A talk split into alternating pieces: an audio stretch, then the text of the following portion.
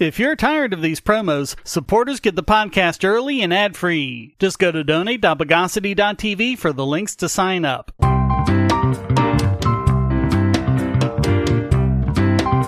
Welcome to the Bogosity podcast for the week of February 11, 2024, the podcast that secretly wiretaps the government.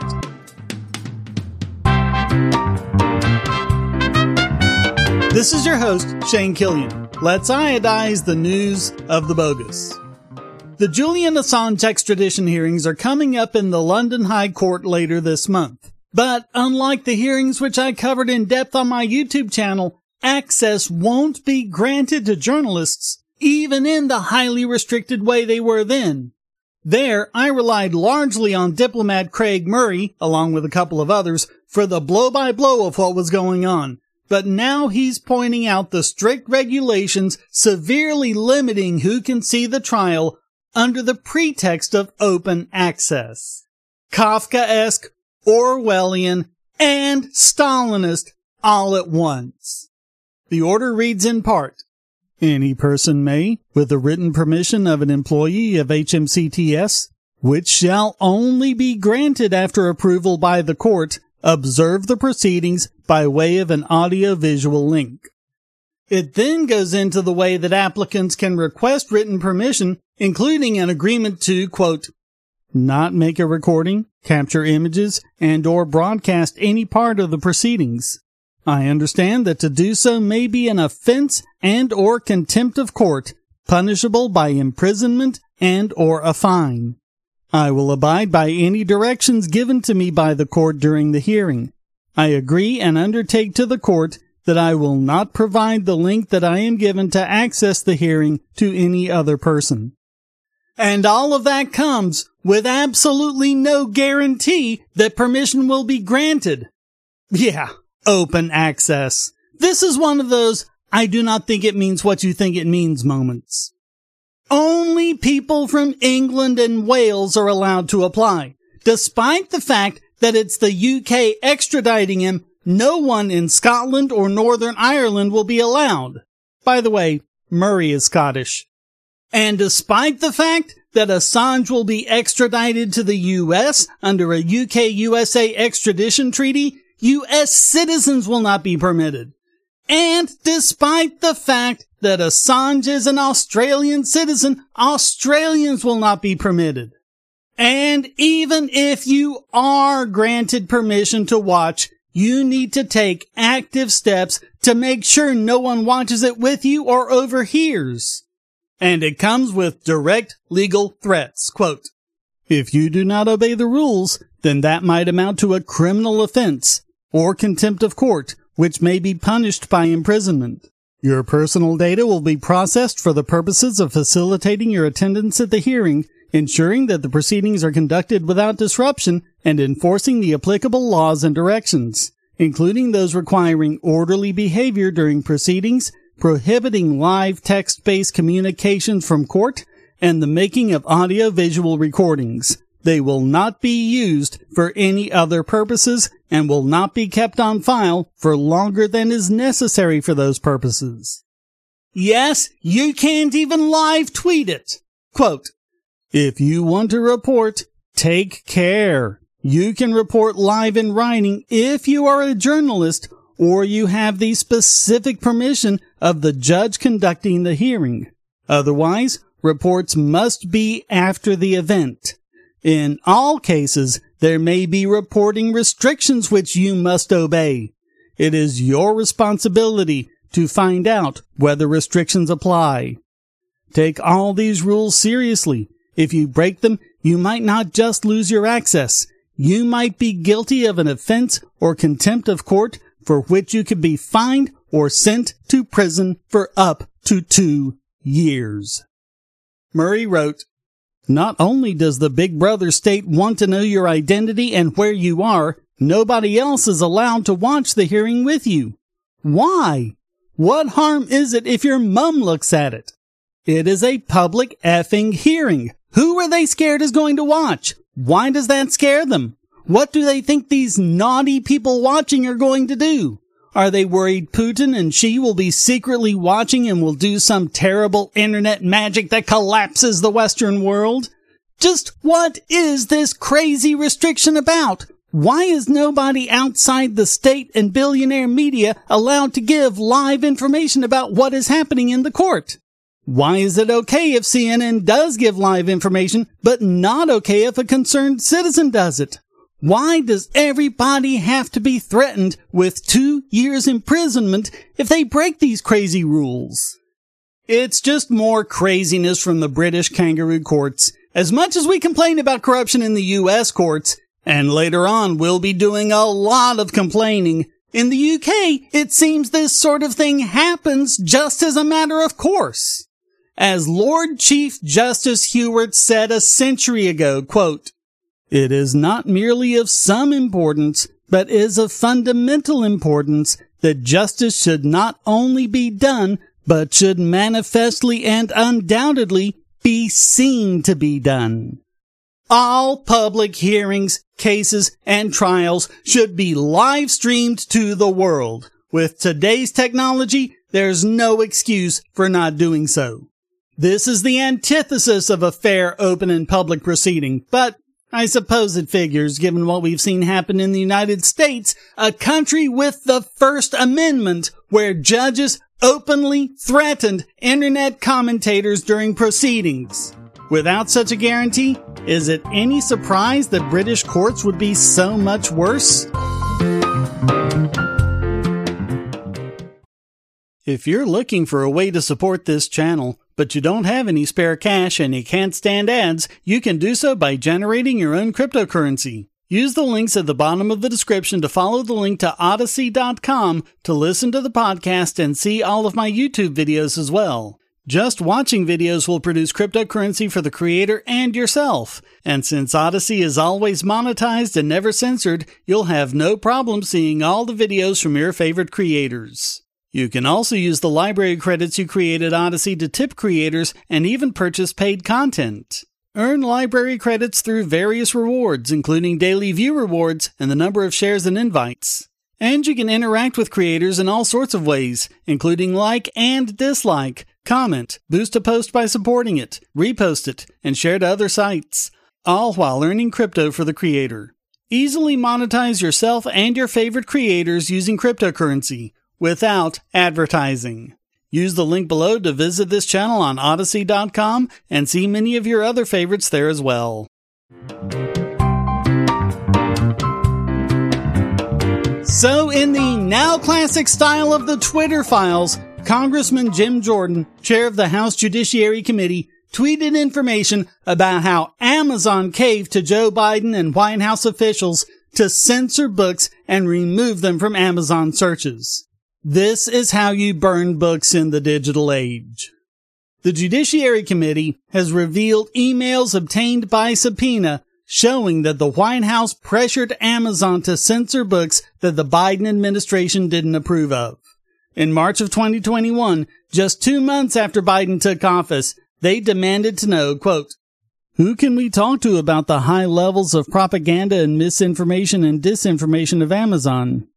Before we get there, how did the White House determine that there was propaganda and misinformation and disinformation in the first place?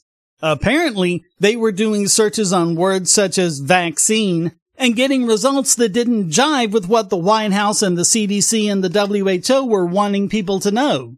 The main official behind this was Andy Slavitt, the same one who, at the same time, was demanding that Facebook censor memes containing true information.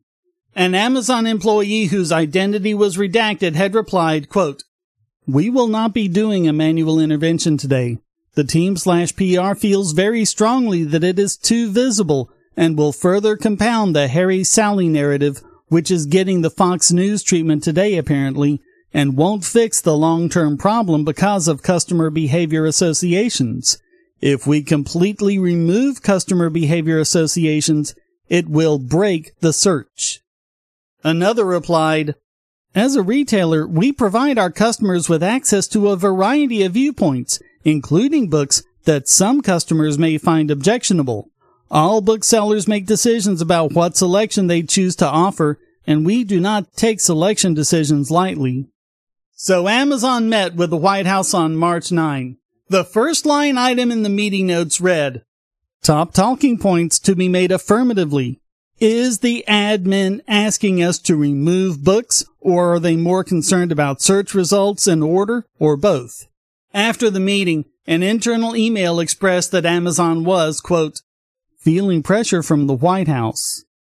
Starting on March 9, the same day as the meeting, Amazon enabled do not promote on books the White House had complained about, as well as, quote, additional steps Amazon might want to take to reduce the visibility of these titles. These revelations came after Slavitt was ordered by the White House not to appear in front of the committee in violation of a subpoena. White House counsel Richard Sauber wrote to him, quote, To protect the constitutional separation of powers and the institutional interests of the White House, I write to inform you that the White House does not authorize Mr. Slavitt to appear at the committee's scheduled deposition.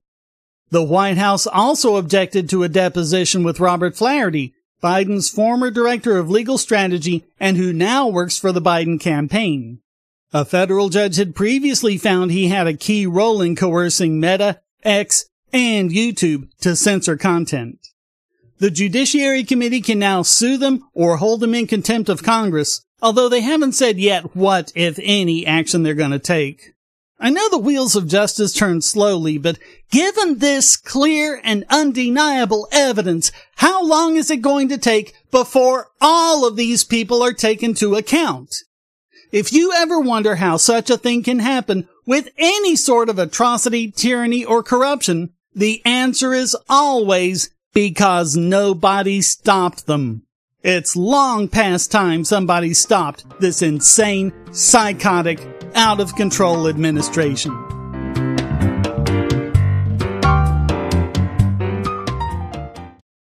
If you're on the Wi Fi in a coffee shop or hotel, anyone on that network can get your traffic. Do you really trust all of those strangers? For that matter, do you really trust your ISP? A VPN can protect you from prying eyes, disguise your location, and even foil government censors. It's essential in this day and age. So go to vpn.bogosity.tv and you'll be taken to BoxPN. Starting at just $2.99 a month, you can get unlimited high-speed connections to VPN servers all over the world, and they don't log connections, so your privacy is assured. Traveling abroad, just VPN home, and don't worry about what those other governments are doing. Back at home, stop your ISP from traffic shaping and messing with the quality internet access you're paying good money for. You can connect from multiple machines at once, including your smartphone or tablet, and it supports all the secure standards, including OpenVPN and SSTP.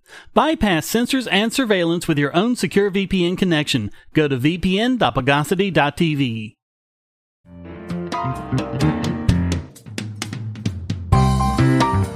Another day, another politician fear mongering about cryptocurrency being used for money laundering, and it's Elizabeth Warren again during the Senate Banking Committee hearing. She's been pushing her privacy hating Digital Asset Anti Money Laundering Act, using money laundering as an excuse to spy on every single one of your purchases.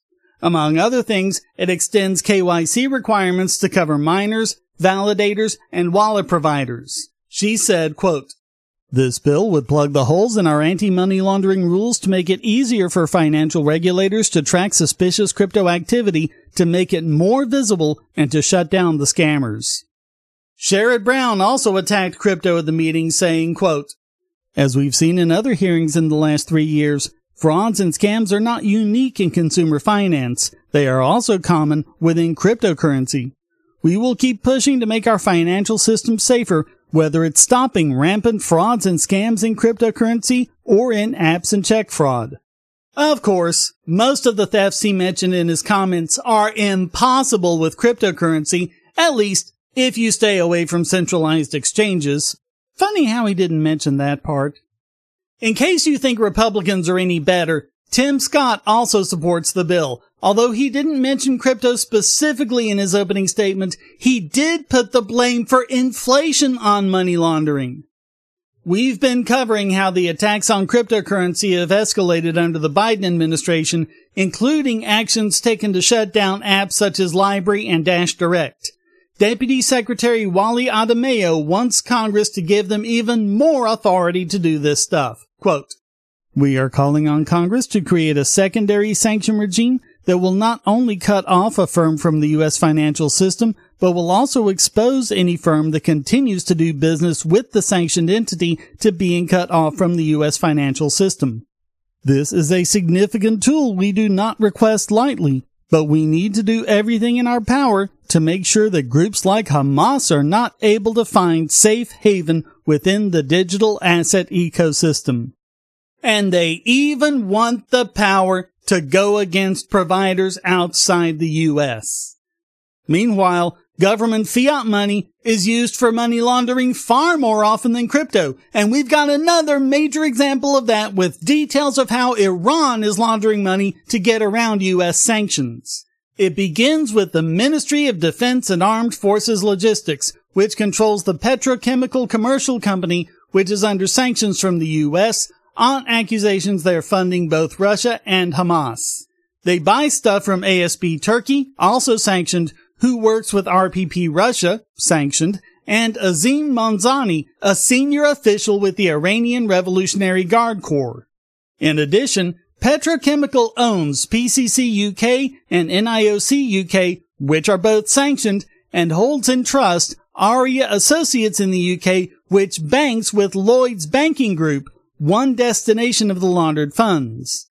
PCC UK also holds trust in Pisco UK, registered to a house in Surrey who banks with Santander UK, another destination.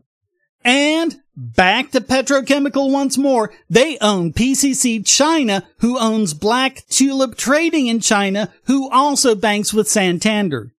They should have taken a tip from the Bidens and run them through more shell companies. That would have taken forever to unravel.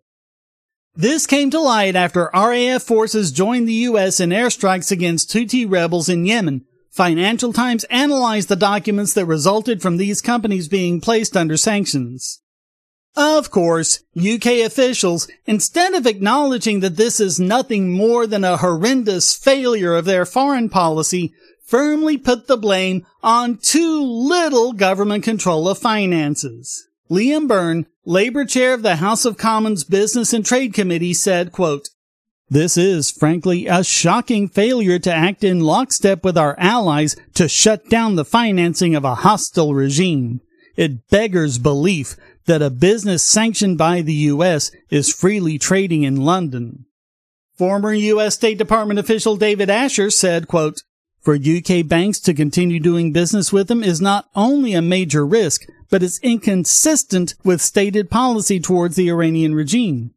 They've already hit other European banks with large penalties, including over $1 billion from Standard Chartered and 1.3 billion from UniCredit.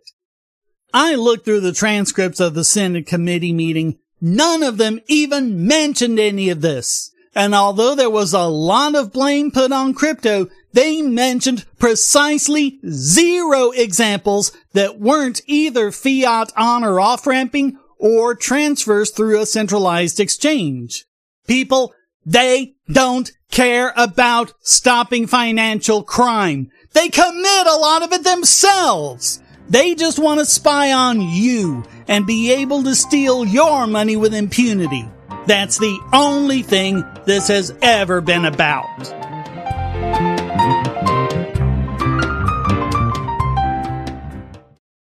Do you have children or nieces or nephews? Are you homeschooling or just want to counter some of the socialist indoctrination most children get in school? If so, go to bogosity.tv slash Tuttle Twins, and you'll be taken to a website where you can get some great books for elementary age children. The Tuttle Twins books are books about liberty and free market economics that include children's versions of Bastiat's The Law, Leonard Read's I Pencil, and Hayek's The Road to Serfdom, as well as books about the Federal Reserve and how regulations protect business cronies. They'll learn about the harm caused by eminent domain, or regulations passed in the name of safety, and fundamental concepts of liberty. And as you can see from the sample pages on the website, they're all easy to read and nicely illustrated. They're just $9.99 a piece, or get a special discount as well as free bonuses when you purchase all five. You can even buy in bulk to donate to schools and local libraries. So get the Tuttle Twins books at bogosity.tv slash Tuttle Twins.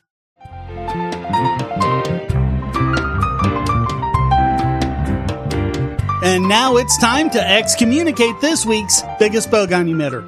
And it's a joint one this week for both the National Highway Traffic Safety Administration and the news media for, once again, completely deceptive and idiotic fear mongering.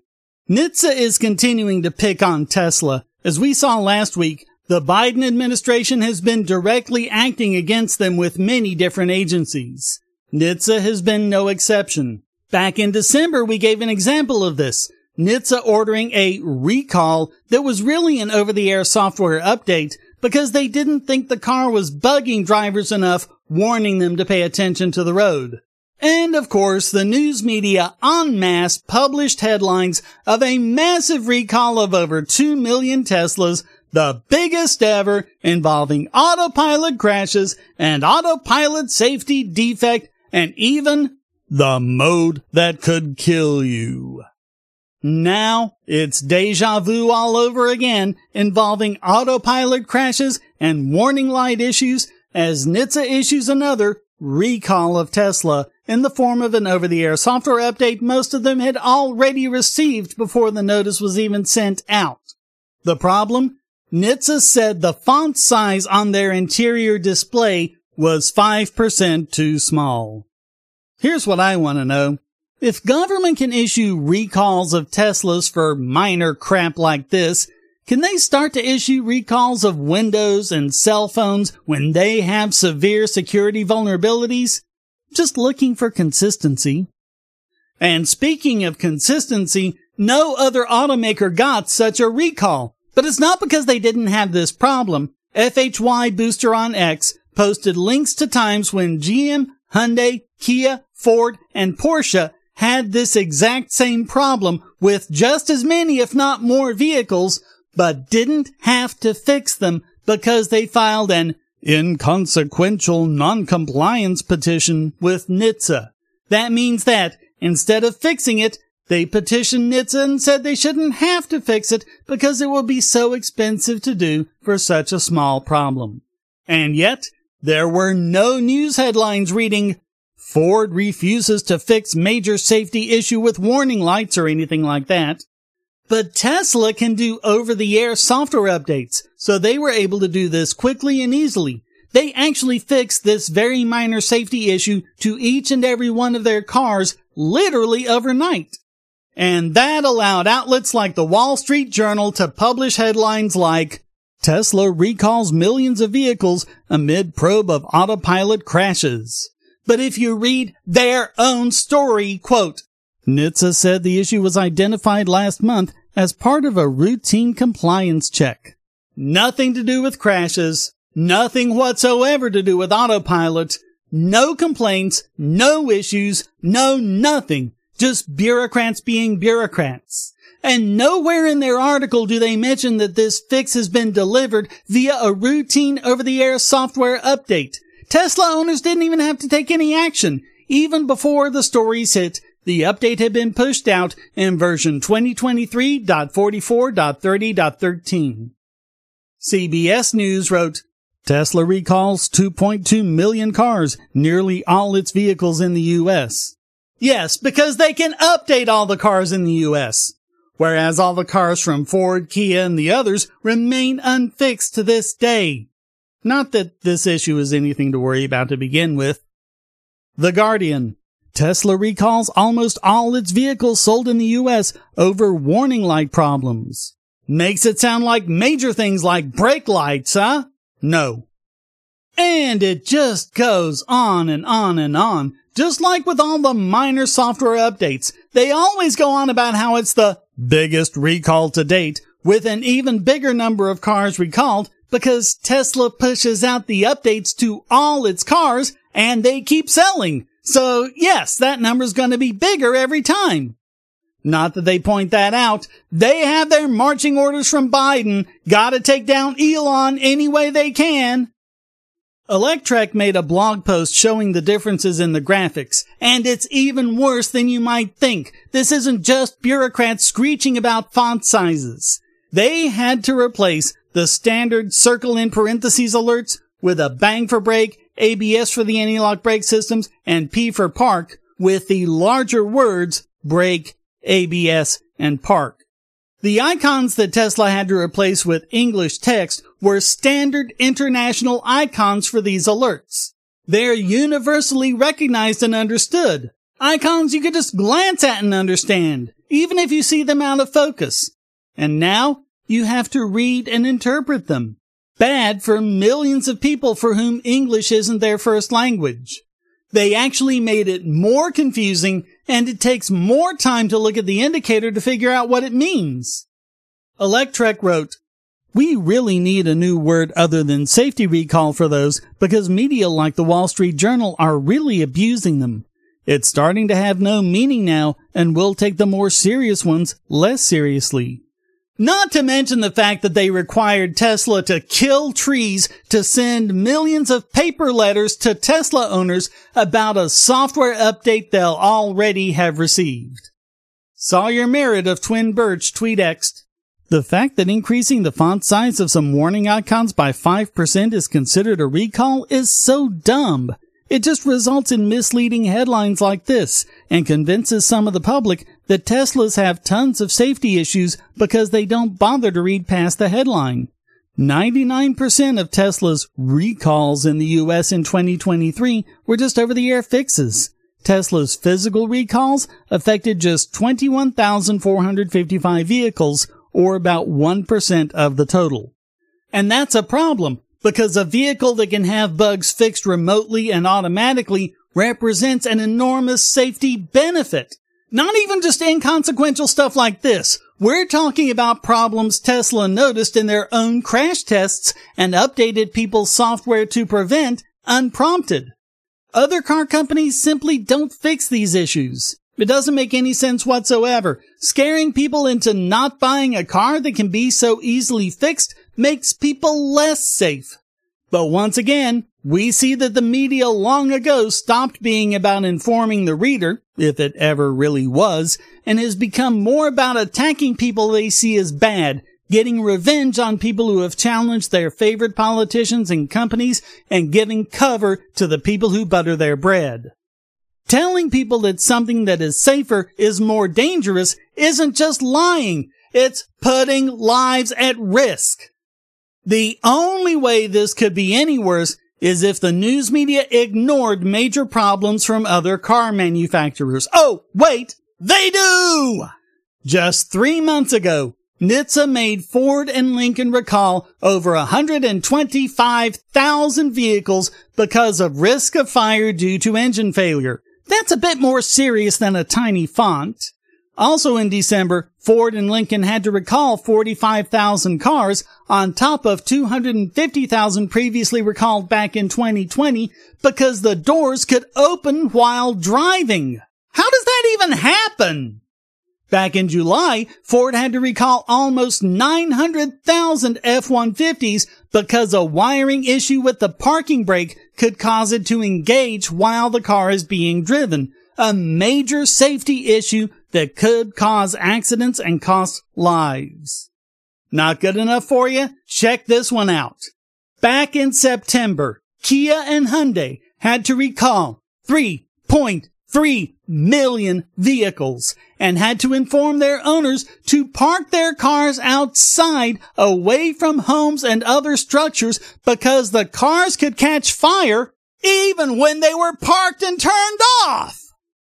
Let's see, 2.2 million Teslas fixing a font issue that arguably shouldn't have been fixed at all versus 3.3 million cars that could spontaneously combust when turned off. Which one do you think is the bigger recall? Which one do you think is the bigger safety issue? You clearly can't trust the news media to give you good information here. So please go to the website of your car's manufacturer and find the place where you can put in your vehicle's VIN and see if there are any recalls on it you need to have fixed. Because for most automakers, That's the only way you'll find out. Meanwhile, let's see how many dozens of other recalls NHTSA can make on Teslas over the next few months for complete non-issues like this and the autopilot nag and forcing their full self-driving to make ridiculously long stops at stop signs. And we'll also see what Biden and his cronies throw at Elon next.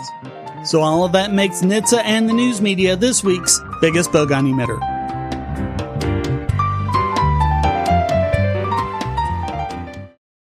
I want to tell you about the eyeglasses I've been wearing for years. As people can see on my videos, I have a very strong prescription, which makes glasses more expensive, especially when I need computer glasses, reading glasses, prescription sunglasses, and most expensively, progressive lenses for general everyday wear. To save money while still getting quality glasses, I get them from Firmoo. In fact, I just got a pair of progressives with high index aspherical lenses and a nice pair of frames my wife loves for just over a hundred dollars. It would have been five hundred to get them through my eye doctor. Not only do they look good, the glasses are durable. I've worn many pairs for several years without problems. All orders come with a 30 day return policy, a 3 month warranty, and one on one customer service. Go to Firmoo, that's F-I-R-M-O-O dot Bogosity dot TV anytime you need quality glasses at a low price. Once again, that's Firmoo dot dot TV.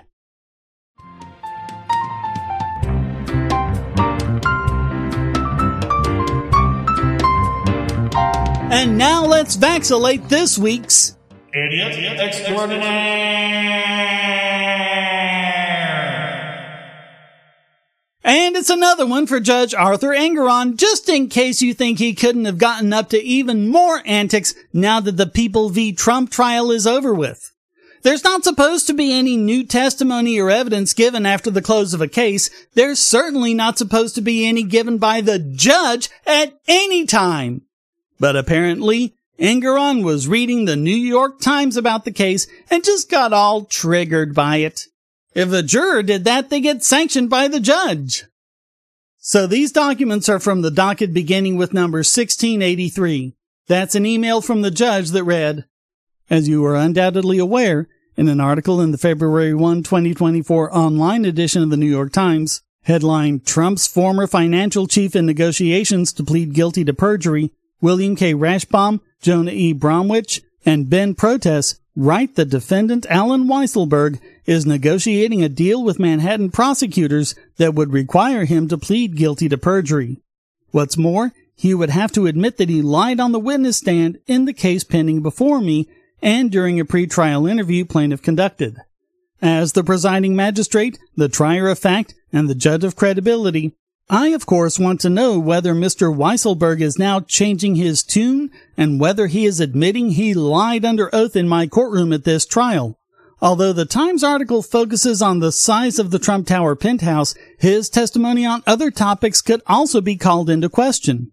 I may also use this as a basis to invoke falsus in uno, which is a lawyer Latin phrase which means that if he lied about one thing, he must have lied about everything.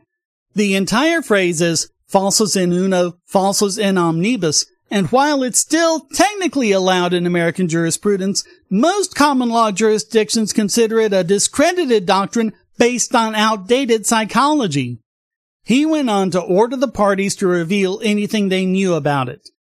It was so bad that even the attorney general had to school him on it. And when Letitia James's office corrects you on a trial on which you are completely corrupt on their behalf, you've way stepped over the line. Quote, Further delay in the final resolution of this proceeding pending the outcome of a perjury proceeding is unnecessary for a number of reasons. First, the record already demonstrates that exculpatory testimony from Mr. Weisselberg cannot be relied upon.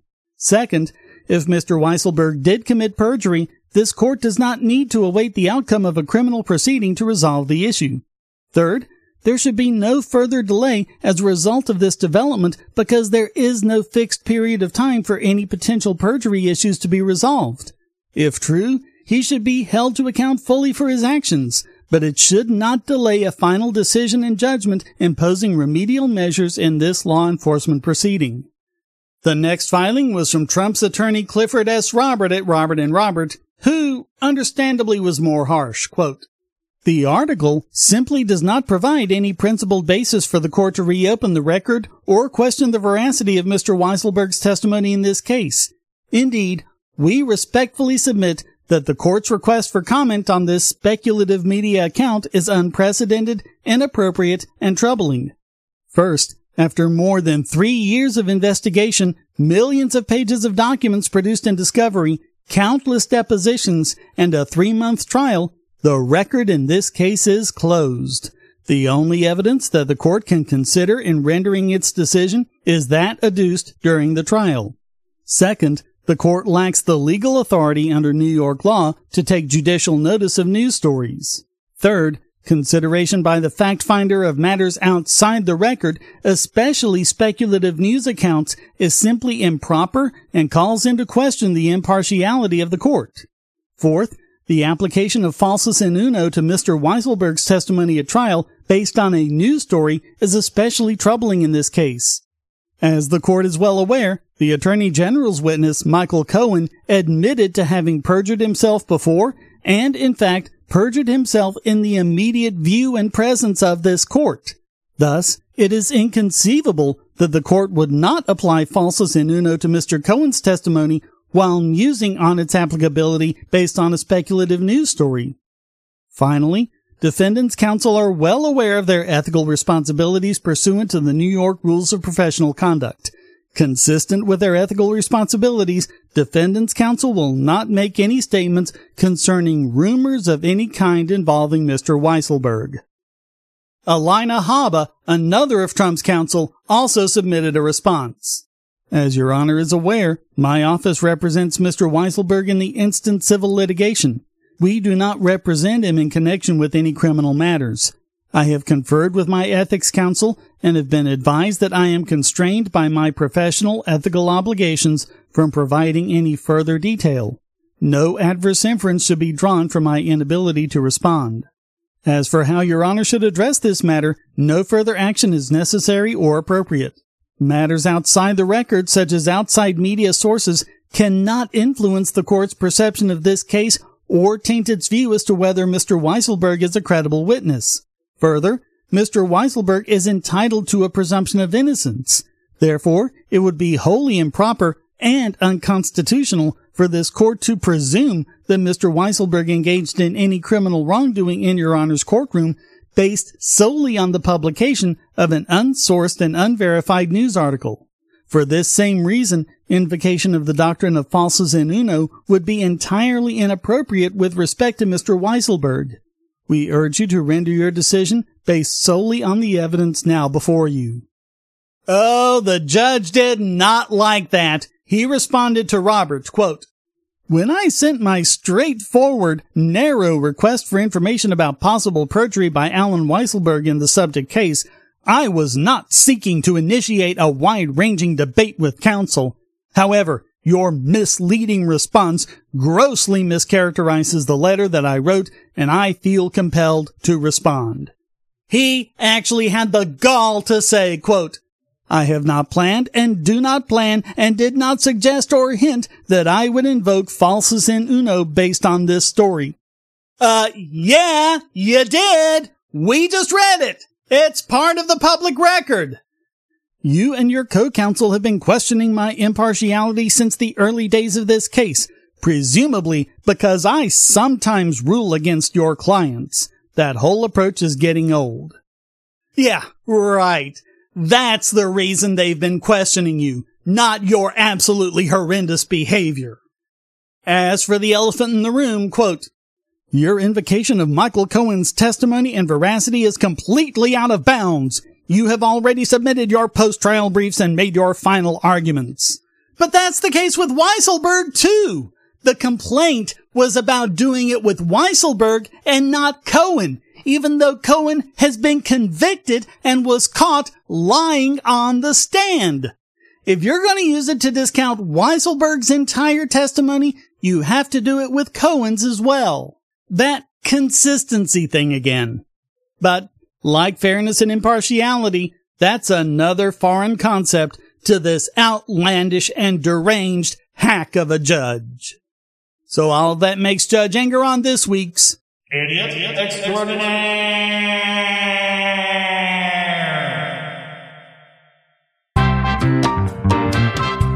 Well, that wraps up this. Do you know any nice people? You know, normal, everyday people, not power crazed nutters trying to take over the universe. Edition of the Bogosity Podcast. I hope you enjoyed it. If you did, please go to donate.bogosity.tv for several ways to support and discord.bogosity.tv to join the discussion. Subscribe at Patreon or Subscribestar, and you can listen early and ad free. Thank you for listening. Until next time, here's a quote from Thomas Sowell. If you have always believed that everyone should play by the same rules and be judged by the same standards, that would have gotten you labeled a radical 60 years ago, a liberal 30 years ago, and a racist today. The Bogosity Podcast is licensed under Creative Commons Attribution Non-Commercial No Derivatives 4.0 International License.